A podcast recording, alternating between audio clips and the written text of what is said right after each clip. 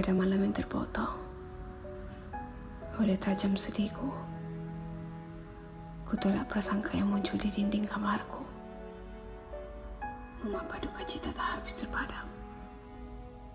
Meski dunia kian tua dan tubuh ditelan sama. Bawalah enam bulan dan empuk bantal. Aku masih dipegang silam.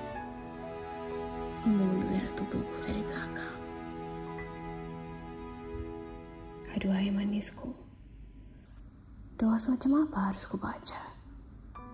Untuk musirmu dari ingatanku? Meski potretmu telah kubakar, wajahmu masih sering terbentang. Di langit-langit tak berbintang.